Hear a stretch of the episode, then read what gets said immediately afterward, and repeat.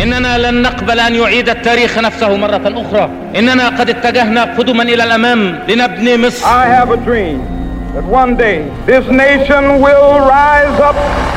وابتدأت المنازلة الكبرى في أم المعارك وليخسأ الخاسئون American coalition forces are in the early stages of military operations to disarm Iraq, to free its people, and to defend the world from grave danger. نحن فقط نعود إلى ما كنا عليه الإسلام الوسطي المعتدل المنفتح على العالم وعلى جميع الأديان وعلى جميع The truth is that Jerusalem has been and will always be the capital of the Jewish people, the capital of the Jewish state. إن إسرائيل هذه والله هي أوهن من بيت العنكبوت Think of the rivers of blood spilled by all those generals and emperors, so that in glory and triumph they could become the momentary masters of a fraction of a dot.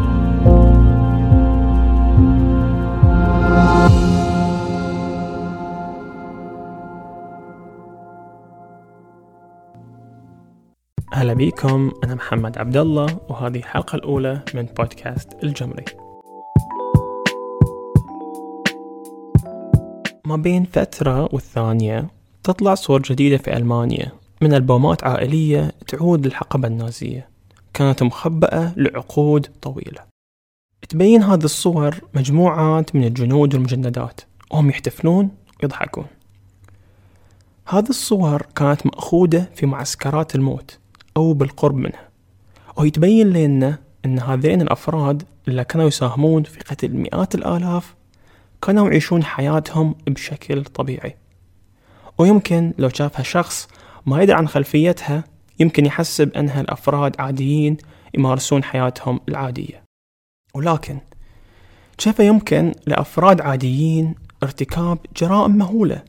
بلغت من الفظاعة أنها صارت هي المعيار العالمي للظلم والشر. هذا هو الموضوع اللي راح أناقشه اليوم مستعين بكتاب المؤرخ البريطاني كريستوفر براونينج عنوان الكتاب الكامل هو رجال عاديون فرقة شرطة الاحتياط 101 والحل النهائي في بولندا.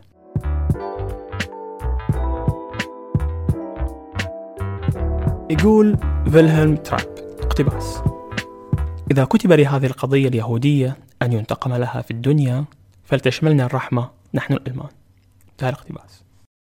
بدأت الحرب العالمية الثانية في عام 1939 وبعد انتصارات متوالية اللي حققتها ألمانيا في الغرب قرر هتلر شن هجوم خاطف على حليفه في الشرق اللي هو الاتحاد السوفيتي. القصة معروفة. فشل الجيش النازي في تحقيق أهدافه وانهزم على أعتاب العاصمة موسكو مع دخول فصل الشتاء. في الصيف اللي بعده أطلق الألمان حملة عسكرية جديدة. مو باتجاه موسكو هالمرة بل نحو الجنوب حيث آبار النفط السوفيتية. وهذه الحملة اللي انتهت بهزيمة ستالينغراد الشهيرة. خلال هذه الحملات العسكرية سيطر النازيين على مساحات شاسعة من الأراضي اللي كانت تحت الحكم السوفيتي. وهني بدأت المجازر وعمليات الإبادة الممنهجة بحق الشعوب اللي صنفوها عرقيا كعدوة للشعب الآري. مثل السلاف واليهود يقدر عدد اليهود اللي تم قتلهم بحوالي ستة ملايين. من أصل تسعة ملايين كانوا يعيشون في أوروبا. قتل غالبيتهم خلال 11 شهر بس ما بين مارس 42 وفبراير 43 عمليات القتل هذه كانت تتم طبعا في الصفوف الخلفية ولكن بسبب حجم العمليات العسكرية العملاقة على الجبهة اضطر الألمان لاستدعاء قوات الاحتياط والشرطة لتغطية النقص في الصفوف الخلفية.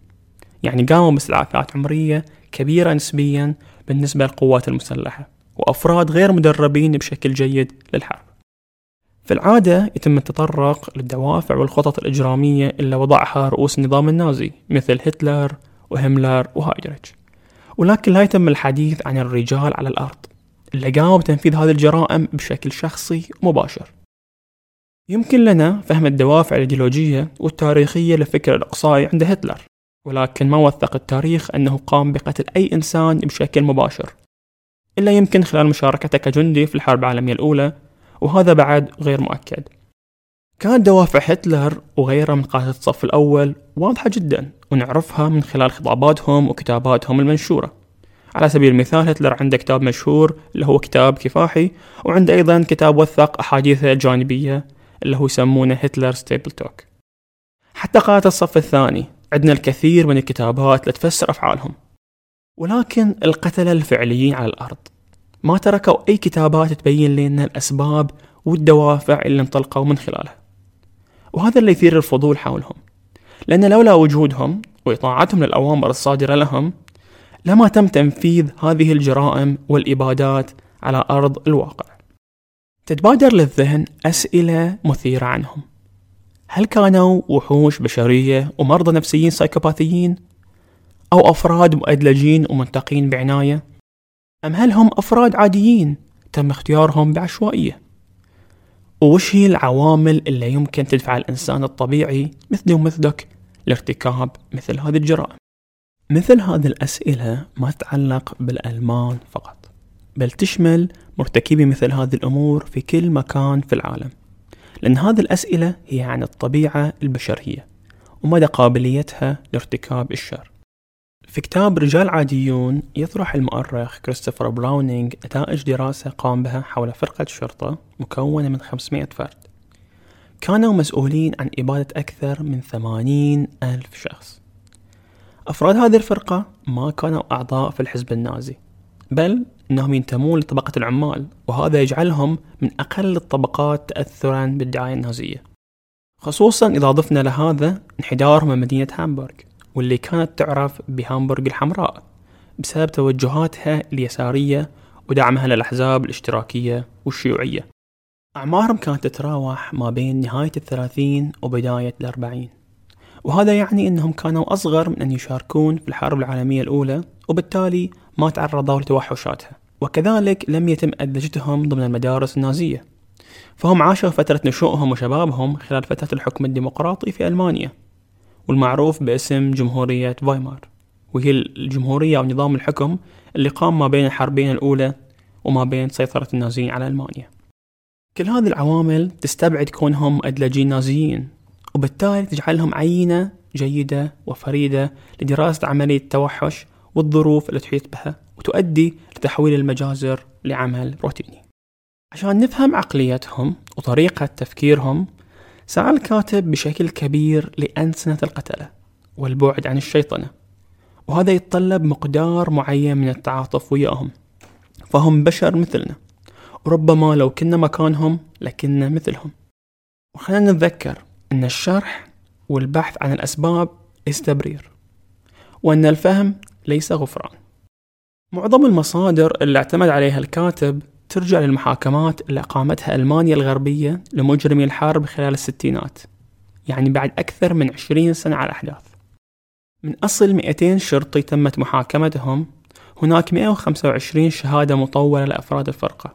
وهذا يعتبر أمر نادر الحصول لأن أغلب سجلات الفرق أتلفت أثناء أو بعد الحرب.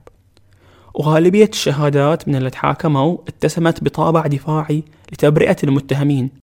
كل واحد يبى يبرئ روحه ويا ربعه. على عكس هذه الشهادات اللي بدا الكثير منها صادق ويحمل إدانات كثيرة للمتحدث نفسه ولأفراد فرقته.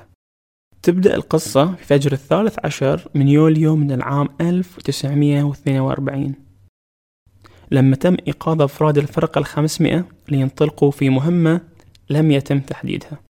كانوا عسكريين في إحدى المدارس في قرية صغيرة في بولندا من ثلاثة أسابيع والحين اتجهتهم الشاحنات نحو قرية أخرى اسمها يوزيفوف. لما وصلوا كانت أشعة الشمس بدأت في السطوع وتجمعوا في نصف حلقة حول قائد الفرقة فيلهلم تراب واللي كانوا يسمونه بابا تراب من حبهم له. ما كان تراب في طبيعته كان شاحب ومتوتر وتكلم بصوت مخنوق وعيونه تملأها الدموع. قال لهم أن تم تكليف الفرقة بتنفيذ مهمة مخيفة وبغيضة وأنها لا تروق له إلا أن الأوامر جاءت من السلطات العليا. كنوع من تبرير مهمتهم قام تذكيرهم بأن النساء والأطفال في ألمانيا يتعرضون للقصف بالطائرات وأن اليهود هم اللي حرضوا على المقاطعة الاقتصادية لألمانيا هذا كان جزء أساسي من البروباغندا النازية واللي كانت شغالة لمدة تسع سنوات من تاريخ وقوع هذه الأحداث. بعدين ذكر ترامب تفاصيل المهمة للفرقة. قال بنبرة حزينة أن عليهم أن يقومون بجمع كافة يهود القرية ال 1800 وفصل الرجال القادرين على العمل عن النساء والأطفال وكبار السن. بيأخذون الرجال لأحد معسكرات العمل. أما الباقي فلازم يقومون بقتلهم بالرصاص واحد واحد. سكت شوي وبعدين عرض عليهم عرض استثنائي. إذا كان أي واحد من أفراد الفرقة ما يقدر ينفذ المهمة فيمكن له أن ينسحب بدون ما يتعرض لأي عقاب أو مساءلة. التفت أفراد الفرقة لشخص واحد كان يبي يتقدم فاعترض عليه قائد مجموعته وقال ليه يا الجبان. بس تراب حماة وسمح له بالانسحاب بدون ما يتعرض لأي أذى. بعد ذلك في عشرة تقدموا وانسحبوا بعد. كلهم سلموا بنادقهم ووقفوا إلى الجانب وتم إيكال مهمات أخرى لهم خلينا نتخيل هذا الموقف مرة ثانية وكأنه قاعد يصير قدامنا. أفراد الفرقة مصطفين حول القائد وهو قاعد يمنح الأمان لكل شخص منهم ما يبى يشارك في أوامر القتل. ولكن ما ينسحب منهم إلا عدد بسيط نسبته 2% فقط. وهذا يخلينا نسأل من جديد ليش؟ ليش الغالبية مستعدين ينفذون المهمة الإجرامية رغم تخييرهم؟ هذا هو السؤال اللي راح يتكرر ويانا مرات عديدة. نرجع للقصة. تم تقسيم أفراد الفرقة لعدة أقسام. مهمة واحدة منها هي أنها تحاوط القرية وتقتل كل شخص يحاول يهرب. فرقة ثانية أوكل لها جمع اليهود وكل شخص ما يقدر يمشي مثل المرضى وكبار السن فعليهم تصفيته بشكل مباشر. وكذلك كل شخص يحاول ينخش أو يقاوم يقتلونه. أما الفرقة الأخيرة فكانت متمركزة في الغابة حيث ستباشر تنفيذ الإعدامات هناك. اختلطت أصوات الصراخ مع الرصاص مع بداية عملية جمع اليهود وانتشرت الجثث في كافة أنحاء القرية. وأطلقت النيران على كل المرضى في المستشفى الصغير. تم عزل 300 يهودي كعمال وقيادتهم باتجاه محطة المواصلات أما البقية من النساء والأطفال وكبار السن فتمت قيادتهم باتجاه الغابة شرح طبيب الفرقة للشرطة كيفية التصويب الصحيح نحو الرقبة بحيث تؤدي الطلقة للوفاة بشكل مباشر. وصلت أول دفعة من اليهود للغابة. قابلوا قاتلينهم وجه لوجه. اصطف شرطي واحد جنب كل يهودي وتوجهوا مع بعض للمنطقة المخصصة. انبطح اليهود بكل استثناء على وجوههم. وصوب الشرطة حرب تنادقهم على عظمة العمود الفقري فوق عظمة الكتف نفس ما علمهم الطبيب. وعند الإشارة أطلقوا الرصاص. إحدى الفرق ما كانت موجودة أثناء شرح الطبيب طريقة التصويب. وكانوا يطلقون الرصاص على الراس مباشرة. وهذا كان يؤدي لتهشم الجمجمة بشكل جزئي أو كامل. وبالتالي كانت الدماء وشظايا العظام والأدمغة تتطشر في كافة الأنحاء وتصيب المطلقين وتلطخ أجسامهم وملابسهم. وصلت الدفعة الثانية من اليهود للغابة وتم إعدامهم. بعدين الثالثة والرابعة وهكذا. رغم العرض اللي قدمه قائد الفرقة ما تقدم إلا عدد بسيط من الشرطة نفس ما ذكرت. يمكن الوقت ما كان كافي للتفكير واتخاذ قرار الانسحاب بالنسبة لكثيرين وبعضهم ما أدركوا بحق طبيعة المهمة الموكلة إليهم إلا لما بدأ إطلاق النار بالفعل. عاد آخر قالوا إنهم ما كانوا أصلا موجودين لما, لما تم تخييرهم. في وقت لاحق ذهب عاد من الشرطة لقائد الفرقة وطلبوا منه الانسحاب فسمح لهم. عاد آخر حاولوا التهرب بطرق مختلفة مثلا بعضهم قاموا اختبأوا في الغابة. بعضهم قاموا بالتظاهر بالقيام مهمات أخرى أو أنهم كانوا يتجنبون إصابة الهدف بشكل متعمد. بعضهم من البداية وبعضهم لا بعد ما قتلوا مجموعة من اليهود قاموا وتهربوا بذكر شهادتين لاثنين من أفراد الفرقة لتوضيح إمكانية الانسحاب والمشاعر اللي كانوا يمرون فيها أثناء تنفيذ الأوامر. يقول الأول اقتباس. خلال تنفيذ الإعدامات علمنا أنه يمكن لأي فرد لا يستطيع المواصلة أن يطلب الانسحاب. شخصيا شاركت في عشر عمليات إعدام أطلقت خلالها النار على رجال ونساء. ببساطة لم أعد أستطيع إطلاق الرصاص أكثر من ذلك. طبعا هني يقصد أنه ما يقدر من ناحية نفسية مو جسدية. أكمل. وهو ما اتضح لقائد الفرقة. لأنني في النهاية كنت أخطئ الهدف بشكل متكرر. لذلك أعفاني من المهمة وتم إعفاء بقية الرفاق كذلك لاحقا لأنهم ببساطة لم يكونوا يستطيعون المواصلة ترى اقتباس في شرط ثاني يذكر أن أول يهودي أوكل لقتله كان عجوز طاعن في السن ويقول اقتباس كان لا يستطيع أو لا يريد اللحاق ببقية اليهود فقد كان يسقط باستمرار ويبقى مستلقيا. كان علي حمله ودفعه للأمام بشكل متكرر. لذلك عندما وصلنا لموقع الإعدام كان رفاقي قد انتهوا من إعدام يهودهم. عند مشاهدة اليهودي منظر رفاقه المعدمين ألقى بنفسي على الأرض وبقي هناك. يعني من الخوف انسدح. ذخرت بندقيتي وأطلقت النار على رأسه. ولكن بسبب انزعاجي الشديد من المعاملة القاسية التي تعرض لها اليهود خلال أخلاق القرية كنت في حالة احتياج وأطلقت الرصاصة أعلى من الهدف. يعني اليهودي كان منسدح قدامه يمكن متر متر ونص. ومع ذلك أخطأ الهدف بسبة ما هو مضطرب من شدة اضطرابه. تمزق الجزء الخلفي من جمجمة اليهودي بشكل كامل وظهر دماغه. تطايرت أجزاء من الجمجمة على وجه الرقيب ستايميتس. كانت هذه أسبابا كفيلة لكي تم إعفائي من المهمة. انتهى الاقتباس. قائد الفرقة نفسه تراب ما شارك في أي عمليات قتل. مو بس كذي. حتى هو ما راح للغابة وما شاهد أي من اللي صار في الغابة. يذكر أحد الجنود أنه شاهده في السوق وهو حاط يده على قلبه ويقول اقتباس. يا إلهي لماذا كان علي أن أتلقى مثل هذه الأوامر؟ ترى اقتباس. شخص آخر ذكر أنه كان وياه في أحد البيوت وأنه كان يمشي رايح جاي وإيده خلف ظهره. وبعدين قال لي اقتباس. يا رجل مثل هذه المهمات لا تناسبني ولكن الأوامر هي الأوامر. ترى اقتباس عدد من الشهود ذكروا أنهم شافوه يبكي خلال عدد أوقات من اليوم وعبر لهم عن استياء الشديد من المهمة.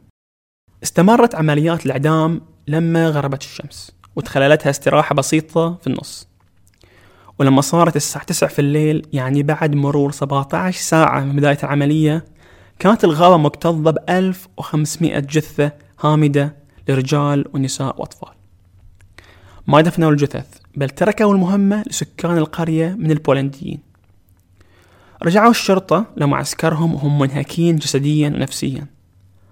ما كانوا حتى يبون يأكلون وما أكلوا إلا شيء بسيط كلش. بس شربوا الكثير من الكحول لدرجة أن بعضهم وصل لحد السكر.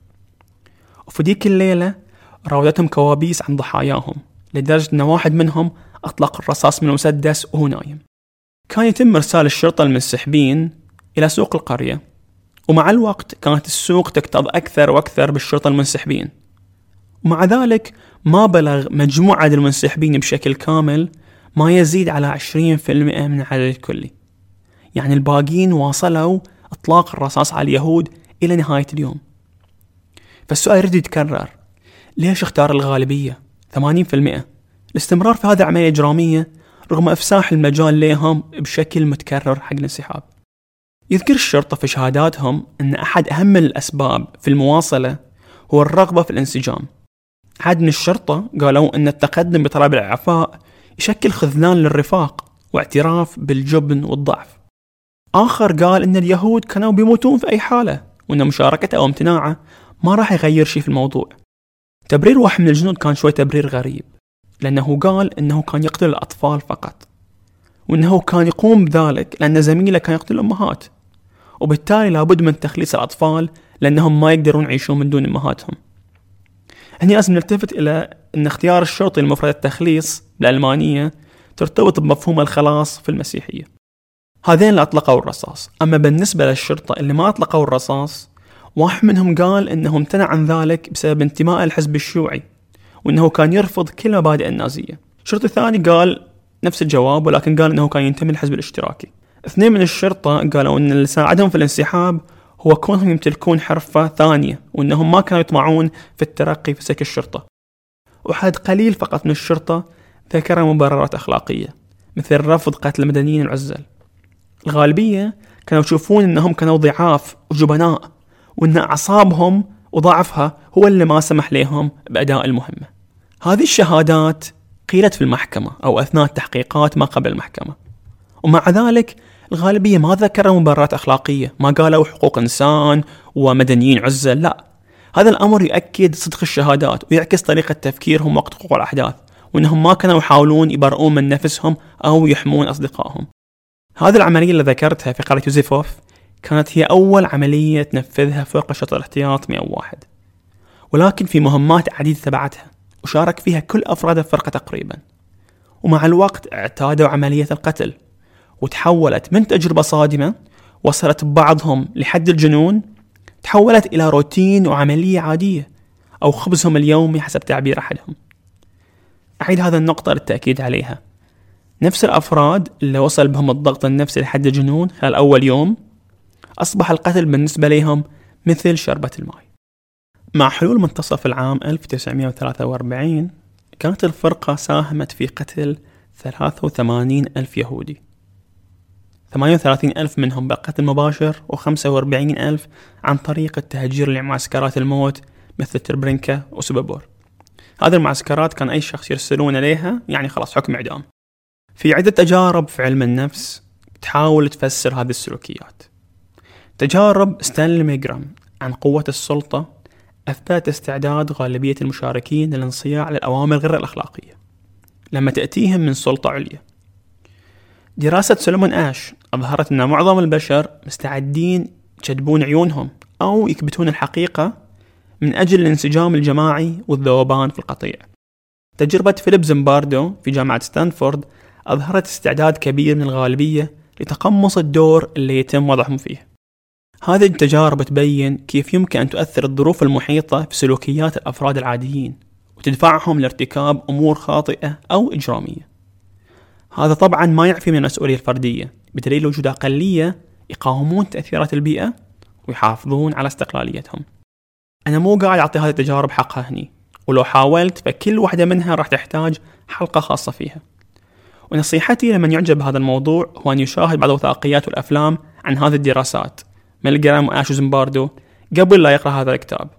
وبعدين يقوم بمقارنة أفعال وأقوال رجال الفرقة 101 بنتائج التجارب. وراح تشوف كم التشابه بين النظرية والواقع. أختم كلامي باقتباس للكاتب. يقول اقتباس للسلوكيات الجمعية لفرقة شطر الاحتياط 101 عدد من النتائج المقلقة بعمق. هناك العديد من المجتمعات التي تعاني من ثقافة العنصرية وتعيش نفسية الحصار أو تقع تحت تحديد الحرب. في كل مكان تغرس المجتمعات في أفرادها أهمية احترام وطاعة السلطة بل لا تقوم لها قائمة بغير ذلك. في كل مكان يسعى الأفراد للتقدم الوظيفي. في كل المجتمعات الحديثة يؤدي تعقيد الحياة والبيروقراطية والتخصص لتقليل حس المسؤولية الواقع على منفذي السياسات الرسمية. ضمن كل تجمع يلعب الأقران دورا بالغ الأهمية على السلوكيات وتحديد المعيار الأخلاقي. إذا كان بإمكان رجال فرقة شرطة الاحتياط 101 أن يصبحوا قتلة. تحت ظل هذه الظروف فأي مجموعة من الرجال لا يمكن لها ذلك. شكرا لكم على متابعتكم. ونلقاكم في حلقات أخرى. في حال عجبتكم الحلقة حطوا لنا لايك وشاركوها مع من تحبون. ولمتابعة الحلقات القادمة اشتركوا في القناة. قبل ما أمشي أطرح لكم بعض التساؤلات اللي ممكن تناقشونها في التعليقات. هل تتصور أنك ممكن تقتل إنسان بريء لو وضعت في ظروف مثل اللي مر فيها أفراد الشرطة؟ وش هو دور الإرادة الحرة في هذه المواقف؟ وهل تفسيرات علم النفس كفيلة بشرح دوافع مثل هذه الجرائم؟ وهل تطبق نفس هذه التفسيرات على مواقف أخرى شاهدتها أو سمعت عنها؟ بتابع وبقرأ جميع تعليقاتكم هني في الإنستغرام مع السلامة